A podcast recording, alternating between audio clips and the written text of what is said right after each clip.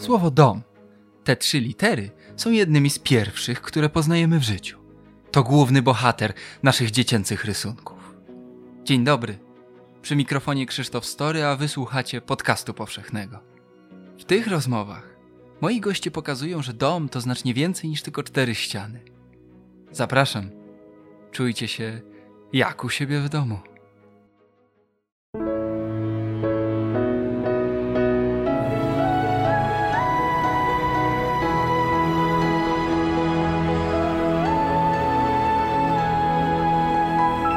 Podcast powszechny.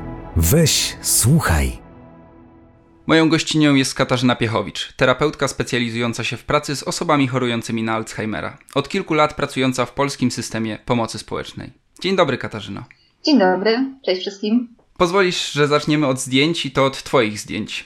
Tegoroczny konkurs Grand Press Photo w kategorii Życie codzienne fotoreportaż i pierwsza nagroda w tej kategorii to jest siedem Twoich kadrów wykonanych w jednym ze śląskich domów dla seniorów.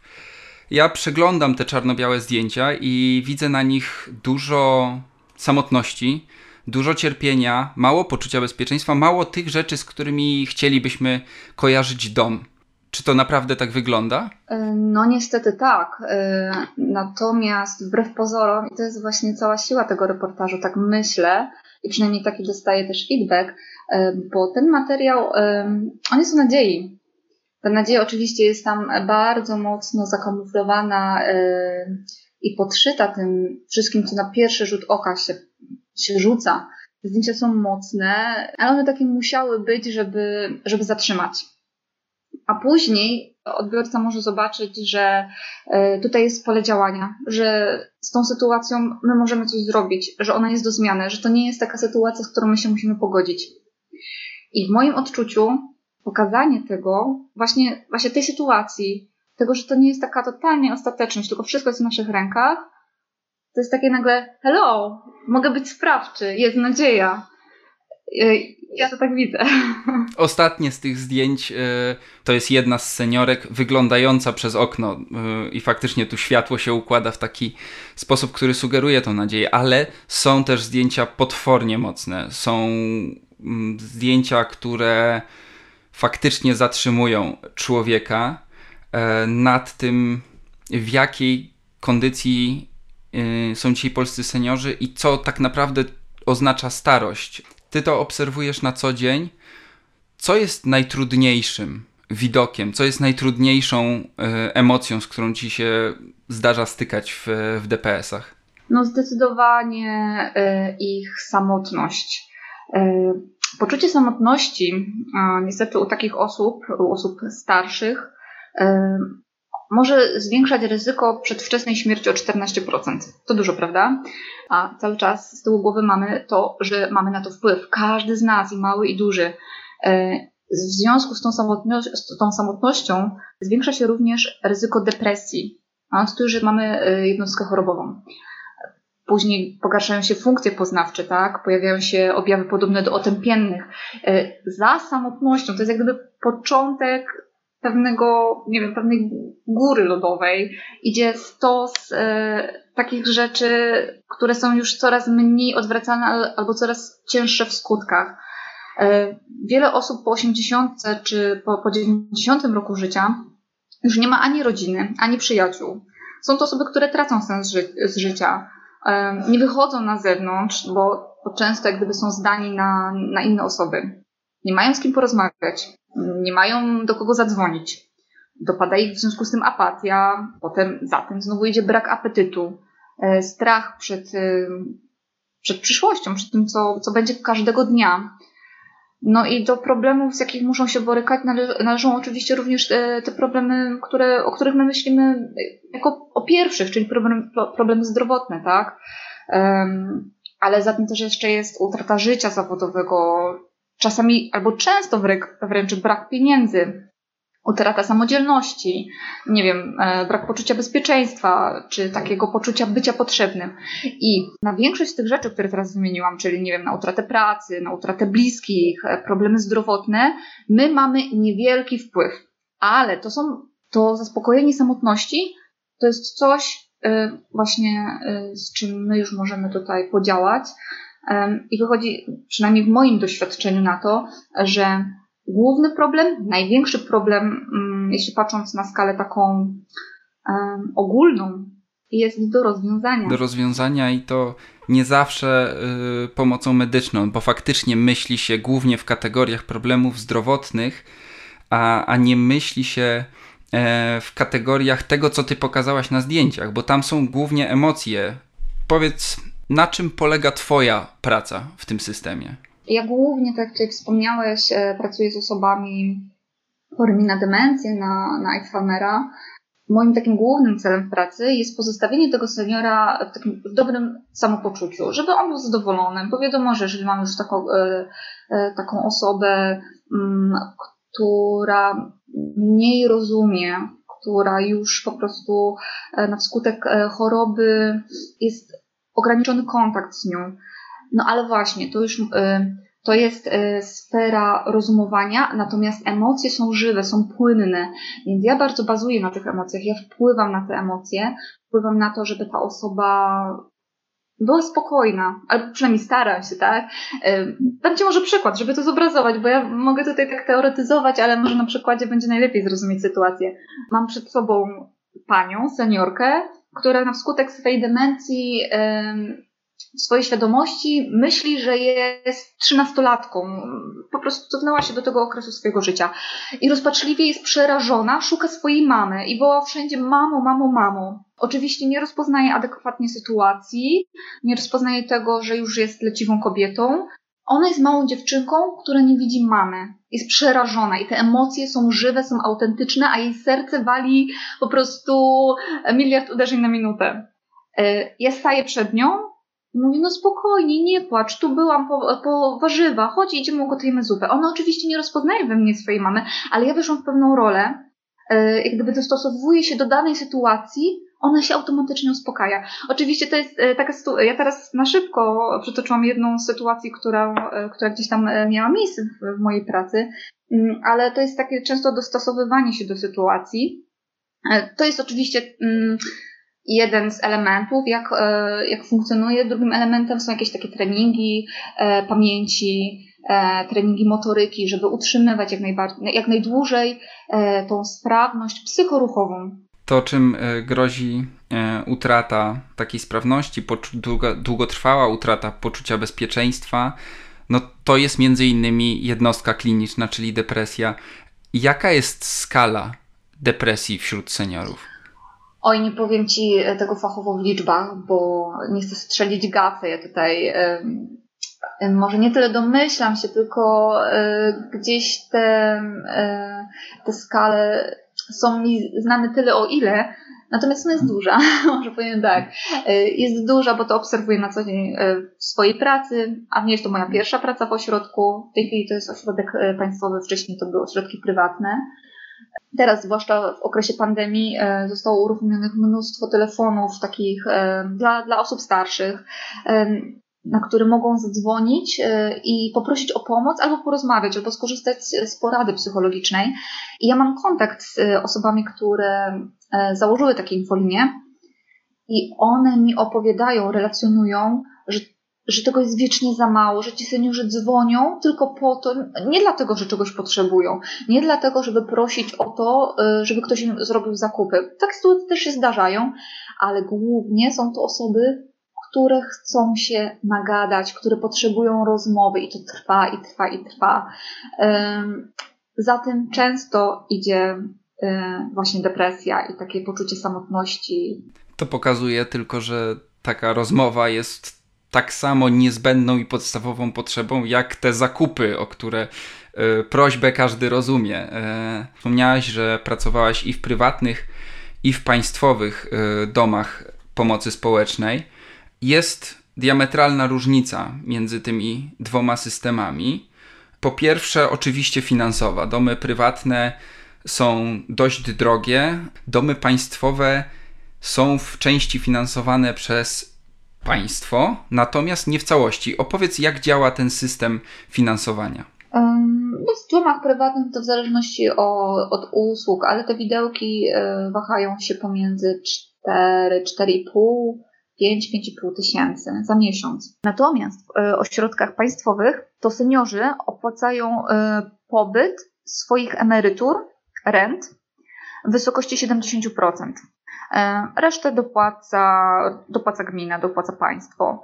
Jeżeli oczywiście senior nie ma takiej mm, emerytury, renty, to wtedy też e, rodzina jest obciążona tym kosztem. Czyli też e, ta suma nie jest mała wbrew pozorom, z tym, że mm, w zakres tej kwoty wchodzi troszeczkę więcej, bo tutaj wchodzą często leki, wchodzą pampercy, jakieś takie środki higieniczne, Natomiast w tych ośrodkach państwowych e, już... Prywatnych nie ma. Przepraszam, prywatnych tego nie ma najczęściej, tak. Naszym takim stereotypowym myśleniu o służbie zdrowia jest wdrukowane takie myślenie prywatnie dobrze, państwowo źle. DPS-y państwowe wpisują się bardzo łatwo w ten stereotyp, bo często widać zdjęcia e, dramatycznych wręcz warunków, w których seniorzy tam żyją i funkcjonują, ale ten podział nie jest taki prosty. Mhm. No nie, nie, oczywiście, że nie jest to takie jednoznaczne, bo sytuacja wygląda e, w ten sposób, że no jeśli nie wiadomo o co chodzi, to wiadomo, że chodzi o pieniądze i o koszta. E, prywatne domy mają na celu najczęściej przyciągnąć klienta. Ktoś po prostu na tym też e, zarabia. Tutaj absolutnie nie kwestionuję często dobrej intencji, dobrego serca. Bardzo często są to też osoby gdzieś tam z odpowiednim wykształceniem i doświadczeniem, ale też bardzo często są to po prostu y, spółki, które dostrzegają sytuację, widzą, że społeczeństwo jest starzejące się i jest to potencjał do pozyskania klientów, bo taka jest potrzeba najnormalniej w świecie. Natomiast rozchodzą się koszta i, i za ten pobyt trzeba płacić, trzeba opłacać też personel. I bardzo często jest tak, że um, tam, gdzie się da, tam się ucieka e, z tych kosztów, na przykład nie wiem, nie ma potrzeby zatrudnienia, um, załóżmy, trzech rehabilitantów, no to wystarczy jeden. Ja teraz strzelam, tak, ale to mniej więcej tak wygląda.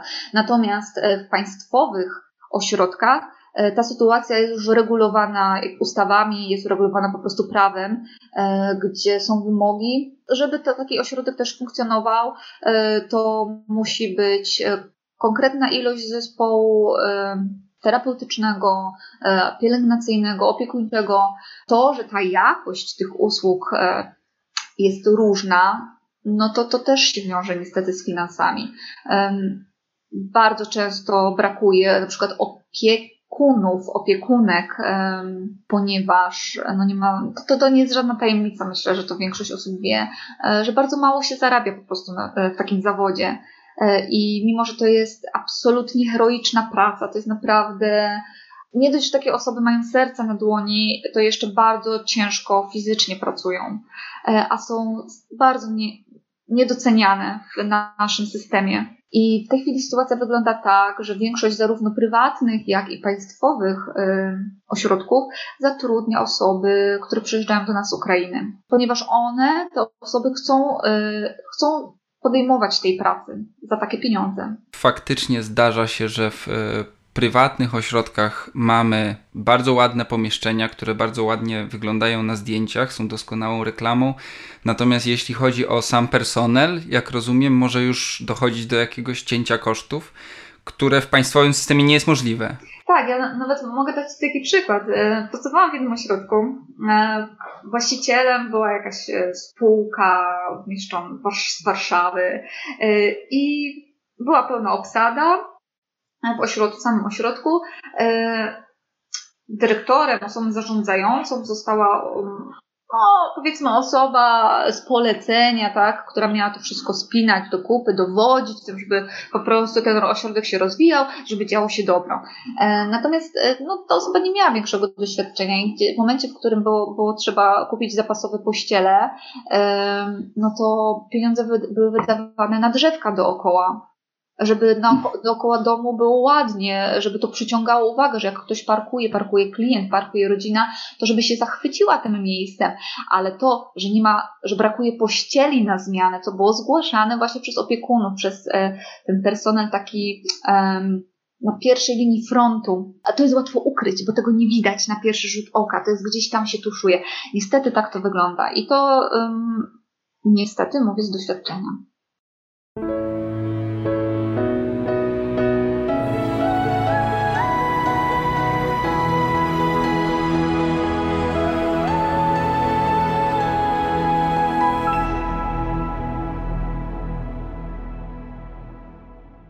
Rozmawialiśmy o prywatnych domach dla seniorów, a teraz zajrzyjmy do państwowych DPS-ów. E, media często informują o tym, że brakuje sprzętu, pieniędzy, personelu. Czy to są odosobnione przypadki, czy raczej wasza codzienność? To jest nasza codzienność, tak to niestety wygląda, e, że brakuje sprzętu, brakuje nowoczesnego sprzętu. To, że brakowało respiratorów i pozyskiwaliśmy je jako kraj, no to o tym każdy wie, ale respirator to jest tylko jedno z urządzeń. E, tych sprzętów brakuje od wózków inwalidzkich po jakieś naprawdę specjalistyczne y, sprzęty do ratowania życia, łóżek nowoczesnych. No, gdyby nie Wielka Orkiestra Świątecznej Pomocy, e, to nasi seniorzy leżeliby jeszcze na łóżkach e, rodem z PRL-u. Naprawdę. Na łóżkach starszych ode mnie. I to jest, to jest przerażające. To jeśli chodzi o, o rzeczy takie materialne, o sprzęt. Jeśli chodzi o personel, no to już o tym mówiłam, że tego personelu brakuje ze względu na kiepskie wynagrodzenie. I, i tutaj chodzi mi głównie, to też muszę podkreślić, bo wiesz, to, to się myśli najczęściej o pielęgniarkach. Natomiast jeśli porównamy wynagrodzenie pielęgniarki, a wynagrodzenie personelu takiego opiekuńczego, no to to jest niebo i ziemia. Ja, ja mówię tutaj y, porównując jak gdyby te dwie grupy zawodowe. A e, personel opiekuńczy wykonuje bardzo ciężką pracę i, jest głównie przy, tym, przy tych osobach starszych, a jest bardzo niewynagradzany. Jak bardzo? Najni, najniższa krajowa. Najniższe, przeważnie, przeważnie, no bo to też zależy, wiadomo, jeżeli jest ośrodek prywatny, który gdzieś tam już w swojej gospodarności e, może sobie pozwolić na jakieś podwyżki i tak dalej, to sytuacja się zmienia, ale znowu, znowu tutaj podkreślę, że e, mówimy o takim najczęściej, o takiej średniej. Biorąc średnią, to jest to, e, to nie są to duże wynagrodzenia. Mhm. Za ciężką fizyczną pracę. No dziewczyny, e, dziewczyny po prostu podnosząc e, seniorów, którzy e, nieraz swoje ważą, albo po prostu nie współpracują, bo są sparaliżowani po udarach i w młodym wieku stosunkowo mają problemy bardzo duże z kręgosłupem. Wiadomo też, że są oczywiście techniki, które pomagają przy podnoszeniu, obracaniu, ale przez to, że tego personelu jest tak mało, a dziewczyny na przykład muszą wyrobić się z toaletami porannymi do, do śniadania, to nie ma czasu na stosowanie tych technik i tego nie usprawiedliwiam, bo ja też cały czas powtarzam, dziewczyna, ale ty masz swoje jedno zdrowie, jak ciebie zabraknie, to nikogo przy tym łóżku nie będzie. Są też oczywiście sprzęty, które pomagają, e, takie są podnośniki, ale to też zabiera i czas, no i w ogóle mm, dobrze, jeśli w ogóle taki podnośnik jest, tak? Ośrodek, w którym pracujesz, przeszedł z spore zmiany od kiedy się tam pojawiłaś. Możesz opisać nam stan początkowy i stan dzisiejszy? Tam pracowały moje już koleżanki, z którymi pracowałam wcześniej w innych ośrodkach. Zaczęło się jak gdyby takie dobieranie troszeczkę personelu, e, z którym wiadomo było, że można coś zadziałać, że są dobre chęci, jest energia, jest doświadczenie pewne. No i wtedy zaczęły, zaczęły się pojawiać y, zmiany. Częstsze kąpiele. Częstsze to znaczy? Częstsze, e, godne, godne. E, w moim odczuciu osobistym e, wcześniej no, nie wyglądało to zbyt dobrze. Też to wynikało oczywiście z braku personelu. I na przykład rozumiem, że jeżeli jest jedna, dwie osoby, no to nie ma szans, żeby umyć wszystkich z oddziału pod, e, pod prysznicem, zresztą prysznic też jest jeden, jeden. No ale zawsze można to rozwiązać, nie wiem, ułożyć jakiś harmonogram kąpieli, żeby co trzy dni po prostu e, zabierać seniora pod prysznic, a w międzyczasie jak gdyby każdego dnia robić taką toaletę przyłóżkową, tak? Miska, woda, gąbka. Pamiętam, że wtedy właśnie e, udało się pozyskać i to też jest tutaj m, mm, taka sprawa, że gdyby nie osoby dobrej woli, chociażby właśnie przez orkiestrę, tak, to, to wielu rzeczy by nie było. Wtedy akurat e, udało się pozyskać miski, gąbki, jakieś takie środki e, potrzebne do higieny e, i ten system zdecydowanie się usprawnił. Ja to postrzegam w takiej kategorii godności. I najważniejsze jest to, bo też nie chcę demonizować. Było źle, ale to jest przeszłość. Najważniejsze jest to, że mm, zmierzamy ku lepszemu, że naprawdę jest godnie, tylko smutne z kolei w tym jest to, że to idzie od siły oddolnej. e, to idzie e, bocznymi kanałami, bocznymi źródłami, to idzie od ludzi dobrej woli. Chwała im za to, że oni są. Natomiast to powinna być, jak gdyby, tak mi się wydaje, pomoc ustawowa, wynikająca chociażby z tego, że płacimy podatki. Kiedy użyłaś sformułowania, udało się pozyskać, co implikuje jakąś walkę o to, miskę i gąbkę, to po, tak poczułem się sam dziwnie. Czasami do mediów trafiają też historie przemocy y, w DPS-ach. Spotkałaś się z tym? Tak, tak. W całej swojej takiej pracy zawodowej y, to zetknęłam się mm, z takimi historiami. One były na szczęście, na szczęście były bardzo szybko wyłapywane. Bardzo szybko mm, gdzieś tam ta współpraca mm, z zakładem pracy się kończyła. Znaczy, wyglądało to w ten sposób, że na przykład um, opiekun brał pacjenta, brał seniora pod prysznic i nie wiadomo dlaczego na przykład lał go zimną wodą, oblewał go zimną wodą. Nie wiem, nie wiem, nawet wiesz, wiesz co, to nawet nie jest istotne dlaczego. To po prostu nie powinno mieć miejsca, koniec kropka, bez dochodzenia przyczyn. Cofnijmy się do początku. W ogóle taka osoba nie powinna być zatrudniona.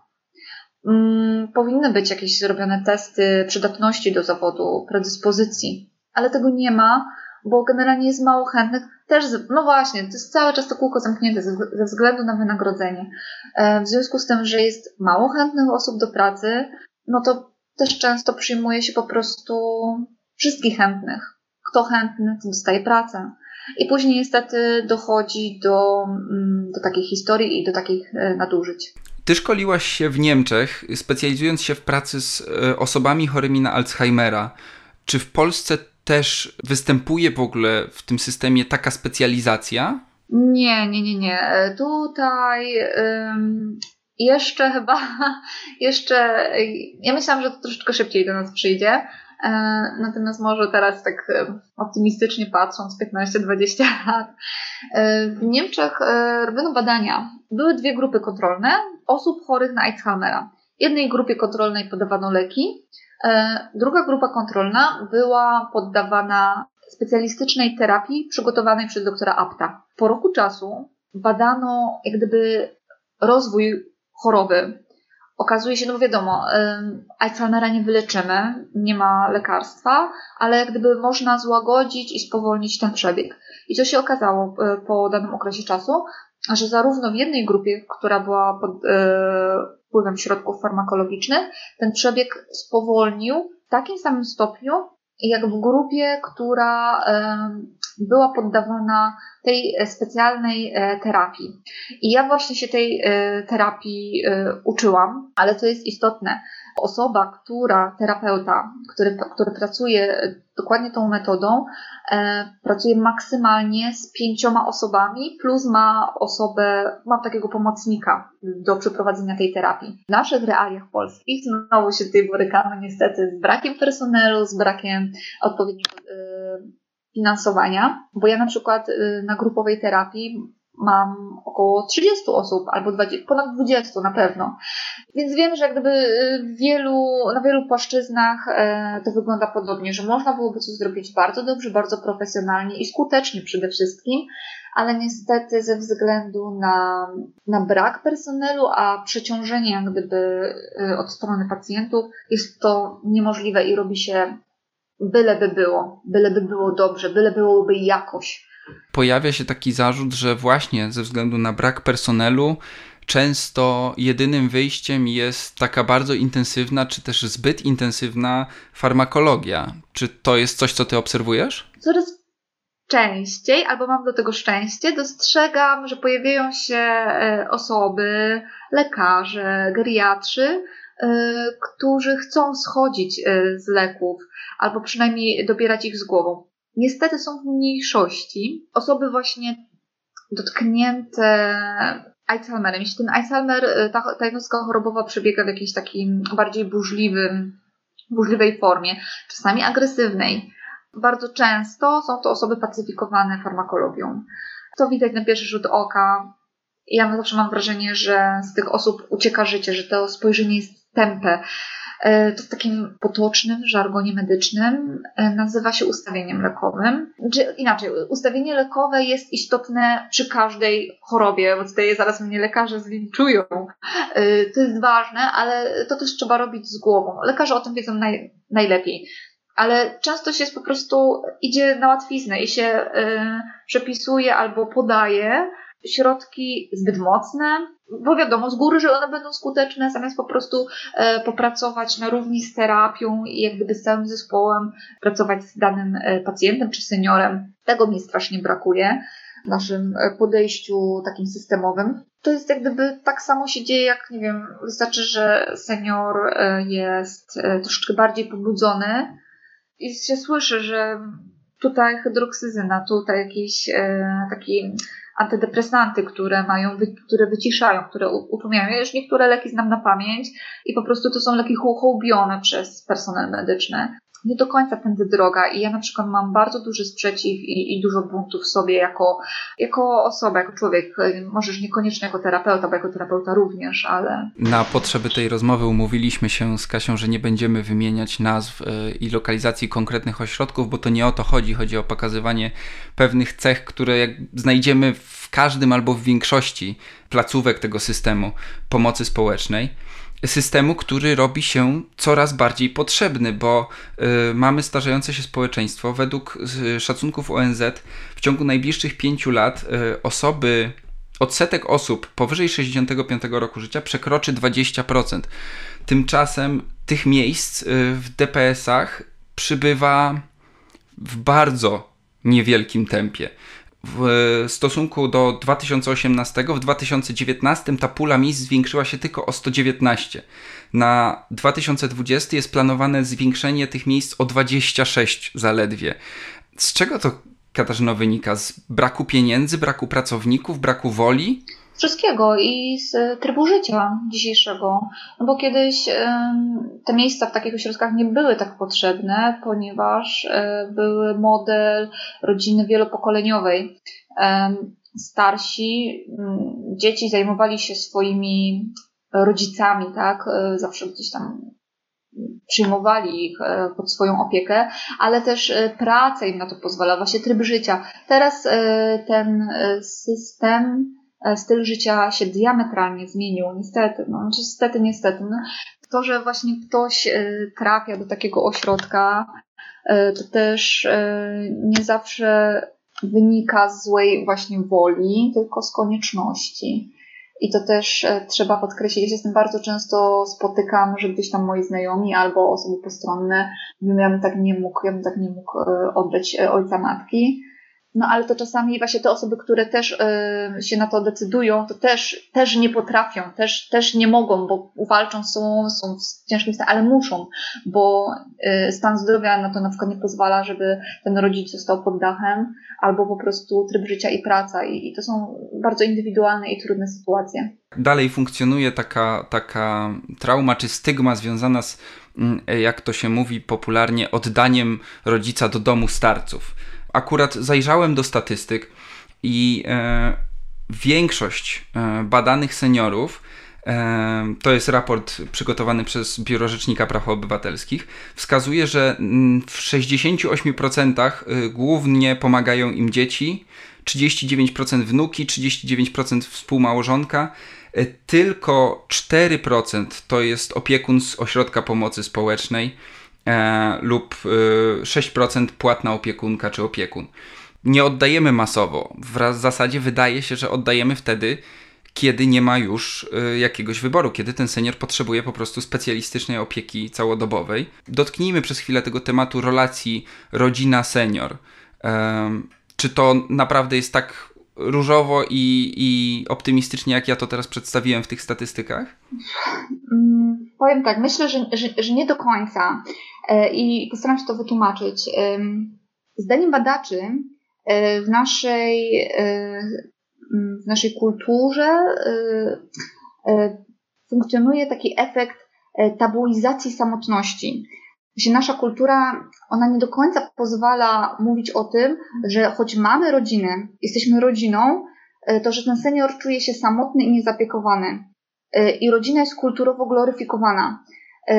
Więc nawet jeśli ten senior nie trafia do ośrodka, mieszka w swojej kawalerce, to naprawdę to mega, mega często, za często jest zostawiony sam sobie i odczuwa tą samotność, ale jest jakiś taki e, kulturze wstyd mówienia o tym głośno, e, bo to jest moja rodzina, bo ją się wciąż chroni, bo to źle o niej świadczy, jeśli ja powiem, że, e, że jestem zostawiony sam sobie. I, I, już funkcjonują właśnie takie badania, które zajmują się tym te tematem.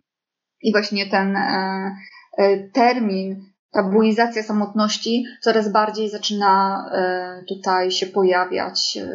To znaczy, że seniorzy sami się wstydzą przyznać, że zostali pozostawieni przez, przez swoją rodzinę. No tak, ale teraz sam, sam pomyśl, sam sobie odpowiedz.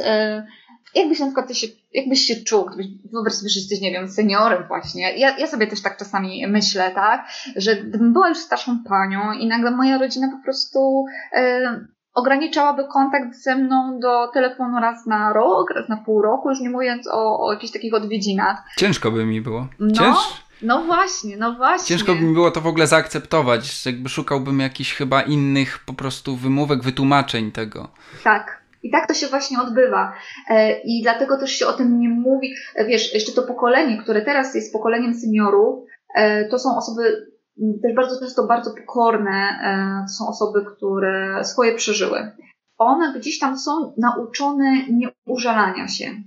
A, oczywiście, znowu tutaj wiemy, że są, że, że różne są osoby i mówię o takim spojrzeniu na ogół, na większość. Więc tak, o tym się nie mówi, że jestem zostawiony sam, e, sam sobie, po prostu. Zapytam Cię o sytuację Twoich pacjentów, e, seniorów, z którymi pracujesz. Czy oni są zostawieni sam, sami sobie przez swoje rodziny? Bo umieszczenie jeszcze w domu pomocy społecznej nie oznacza zostawienia seniora samemu sobie, prawda? Ja mam taki dysonans e, w związku z tym, bo z jednej strony, na przykład teraz, kiedy jest pandemia, Rodziny przychodzą z paczkami, oczywiście nie bezpośrednio do seniorów, zostawiają je w umówionych miejscach. Zastanawiam się cały czas, na ile to jest e, ze względu na siebie, na swoje wyrzuty sumienia, a na ile naprawdę z takiej potrzeby serca. Ale to jak gdyby nie mnie oceniać, tak? Natomiast jest takie zjawisko. Pytanie, czy z perspektywy seniora to ma znaczenie? No tak, ale e, ale powiem Ci, bo, do czego zmierzam. W tej chwili właśnie obserwuję jakieś takie zainteresowanie, że jest telefon, jak mama się czuje. No i nie mnie, tak jak powiedziałam, nie mnie oceniać, yy, czy to jest prawdziwa troska, czy jakiś taki yy, wyrzut sumienia, bo wcześniej na przykład ja w życiu nie widziałam yy, tych rodzin nawet na oczy, żeby wtedy, kiedy było można, żeby się pojawiali. I znowu tutaj podkreślam, oczywiście nie wszyscy. Ale na przykład równo rok temu, bo w tej chwili mamy Wigilię, jaką, jaką mamy w cieniu pandemii, natomiast w zeszłym roku tej pandemii podczas świąt nie było. I na 70 osób, 69 dokładnie, tylko 3 osoby były zabrane do domu. Na 69 osób. 3 osoby. Jak ja się o tym dowiedziałam, że tylko 3 osoby, 3 rodziny wyraziły chęć jak gdyby spędzenia z swoją mamą, babcią, dziadkiem, bliskim święta, zabraniem ich do siebie, to ja po prostu stanęłam dęba. Ja, ja, nie wiedziałam po prostu, co o tym myśleć, tym bardziej, że e, bo rozumiem, jeżeli stan zdrowia danej osoby na to nie pozwala. Ale ja mówię tutaj też o osobach i chodzących, i na tyle sprawnych, że śmiało na, te, na, te, na tą chociażby wigilię, już nie mówię na te, na te parę dni e, świątecznych, e, pójść do, do, do swojej rodziny, ale na tą samą wigilię, na tą kolację wigilijną. W związku z tym co ja zrobiłam? Popytałam wśród moich znajomych, kto ma warunki, kto ma chęci, że jest taka, a nie inna sytuacja, e, że seniorzy po prostu zostają w tym ośrodku, że jeżeli ktoś by chciał, to jest możliwość zaproszenia osoby starszej do swojego domu. I paru moich znajomych miało taką potrzebę serca. E, zaprosiło e, seniorów do siebie na Wigilię na parę godzin, na ten taki wieczór świąteczny. Ja oczywiście kontaktowałam się z rodzinami. Muszę przyznać, że niestety rodzinom było bardzo głupio. E, to było, to było słychać w głosie, ale może tak było po prostu trzeba. To były rodziny, które na przykład e, tłumaczyły się tym, że a, bo babcia nie da rady wejść do samochodu, a później jakby relacjonowałam, bez problemu wyszła, dostała tyle siły, tyle, e, tyle radości, tyle energii, jak gdyby ta, ta sama e, sytuacja, że ona musiała się ubrać, wystroić, że ona wychodziła na świątecz, od świetną kolację, gdzie była muzyka, były, były dzieci, był gwar, ona została po prostu, ona została ożywiona. Dla mnie samej to był niesamowity przykład tego, jak, jak to jest ważne i jak to, e, jak to dodaje życia w, w spojrzeniu tego seniora. E, seniorzy, który, którzy wrócili wtedy z tych kolacji wigilijnych po paru godzinach, opowiadały o tym kolejne parę dni. Nawet przez telefon tym swoim rodzinom, po prostu z takim żywym, z żywą radością. Ich głos, wiesz jak to jest, jak po prostu ktoś ci mówi z takim entuzjazmem i z e, ekscytacją. Tak to mniej więcej wyglądało. I ja sobie cały czas myślałam, ciekawe, czy to doświadczenie czegoś nauczy, czy w tym roku sytuacja się zmieni. No ale z dwóch powodów się niestety zmienić nie może. Raz e, pandemia, a dwa akurat te osoby, y, które wtedy gościły wśród moich znajomych, no to okazało się, że to była ich ostatnia wigilia. I to jest też taka nauczka dla wszystkich nas, że nie ma co czekać na lepszy następny rok, że bo to może mogło być, no, już nie chcę pójść w taki ton ostateczny, ale no niestety tak to wygląda. Tak to wygląda. Zwłaszcza jeśli mówimy o seniorach. Muszę zapytać o sytuację związaną z pandemią, jak ona wpłynęła na Waszą pracę i sytuację Waszych pacjentów, bo niektóre doniesienia medialne, które spływały przez ten rok z różnych DPS-ów, e, były przerażające, po prostu przerażające. Jak to u Was wyglądało? E, myśmy się długo, bardzo długo e, bronili przed tym. Ja nie wyobrażałam sobie osobiście sytuacji, kiedy, e, kiedy zetkniemy się w ośrodku z COVID-em. Tak jak powiedziałam, on właśnie się niedawno pojawił. Mm, seniorzy od marca, od momentu, w którym zamknęliśmy ośrodek ze względu na ich zdrowie i ich bezpieczeństwo, od marca nie widzieli swoich bliskich. E, w ostatnim czasie zaczęłam obserwować, że oni gasną, że z nich ucieka życie i zaczęłam się zastanawiać dlaczego. Czy to kwestia e, pory roku, że jesień, ale przecież to nie pierwsza jesień. Już 7-8 lat pracuję i, i tych już trochę było. Coś, coś to wygląda inaczej. I gdzieś tam e, doszłam do wniosku, że to rzeczywiście może fakt braku tego kontaktu, tego, że już tak długo nie widziało się tych swoich bliskich. I nawet y, chcieliśmy jakoś y, zacząć to powoli rozwiązywać, starać się o, o jakieś zmiany o, w pomieszczeniach, o przystosowanie, żeby, żeby ten kontakt mógł nastąpić. No i wtedy pojawił się, wtedy nastąpił, ale COVID. Seniorzy już do nas powolutku wracają, ale wracają oczywiście niesamowicie słabi. E, parę osób niestety odeszło. Parę osób, o których bym nawet nie pomyślała, albo na końcu gdzieś tam listy ze względu na e, swój wiek e, i od taką odporność, jakby się wydawało, że dadzą sobie radę z, z tym wirusem. I, I to było naprawdę czasami co drugi dzień to tak szczęka opadała, jak dowiadywaliśmy się, kogo już nie zobaczymy.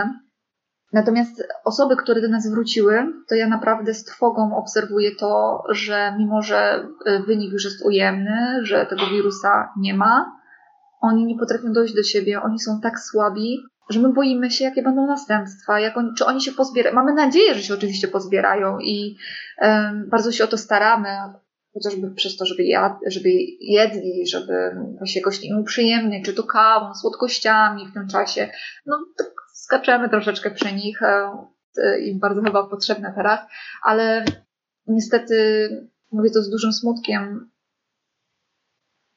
Nie widzę, nie potrafią dojść do siebie.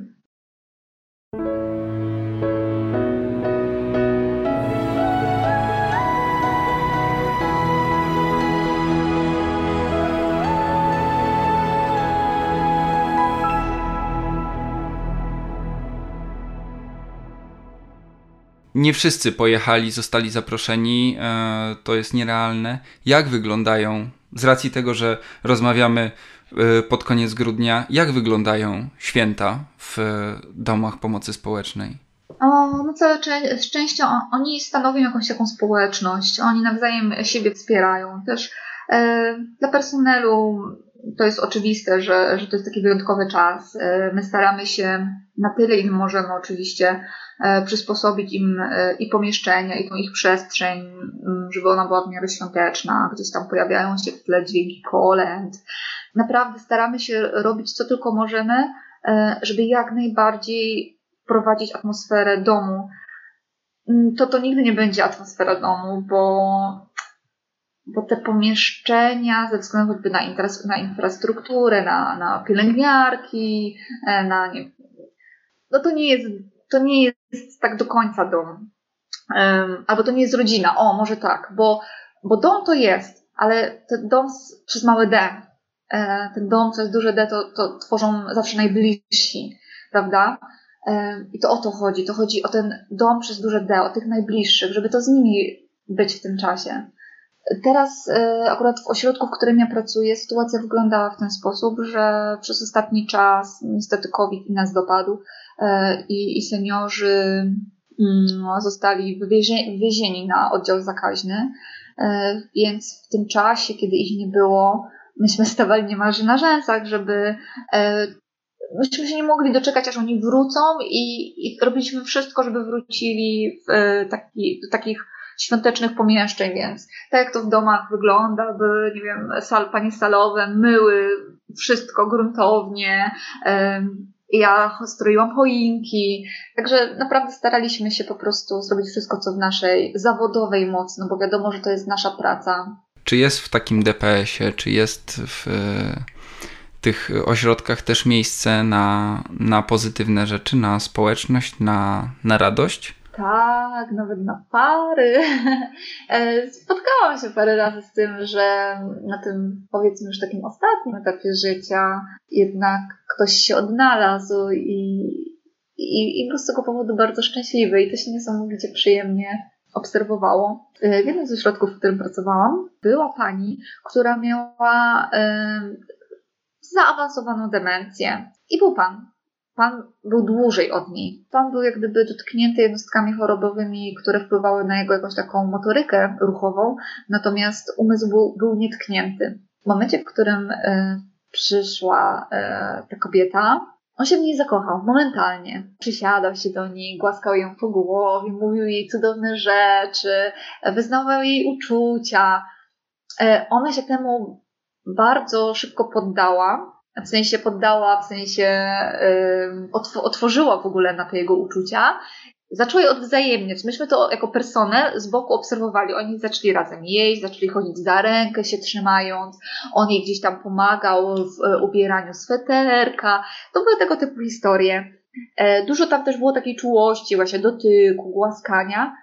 I słuchaj, na początku, jak ona do nas przyszła, ona mówiła absolutnie nielogicznie. Ja nie byłam w stanie przeprowadzić z nią takiego wywiadu początkowego, albo był on bardzo niespójny, właśnie nielogiczny.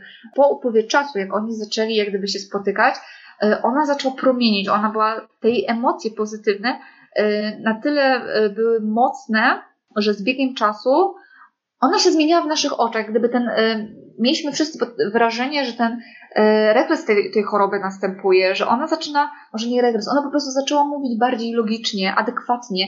E, w momencie, w którym ja jej zadawałam pytania o jej przyszłość, ona adekwatnie odpowiadała. W momencie, jak pytałam na przykład, co jadła na obiad, to ona mi mówiła o tym obiedzie, a nie mówiła na przykład e, o, o zakupach, jak to było wcześniej, jak to bardzo często wygląda e, przy takich chorobach.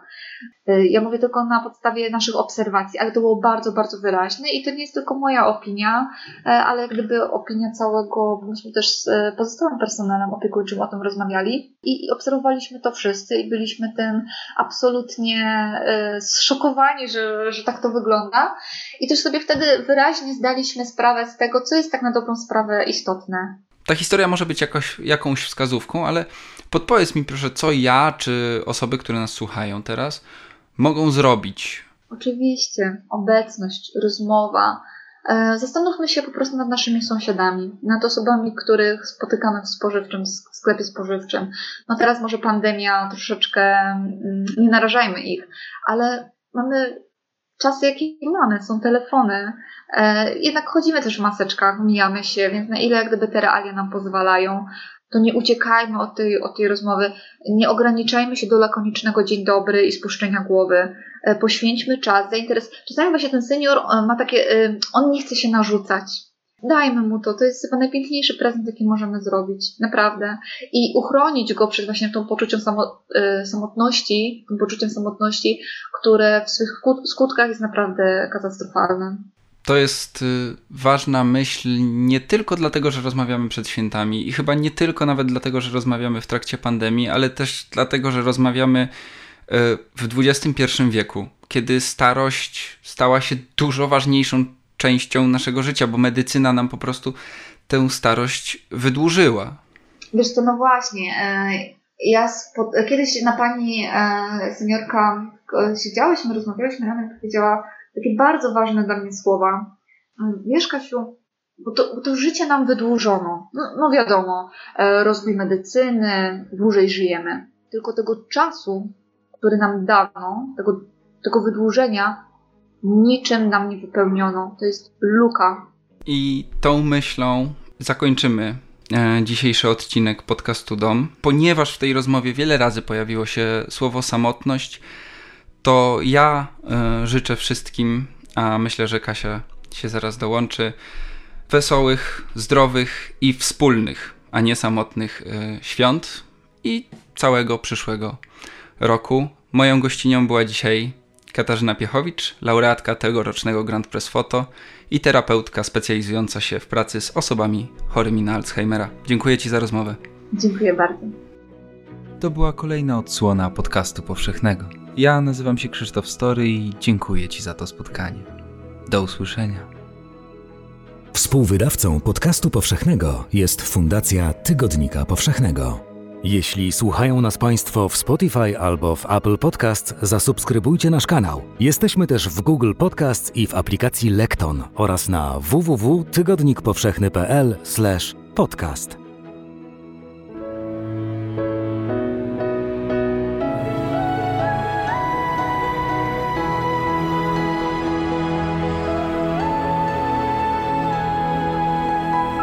Podcast powszechny.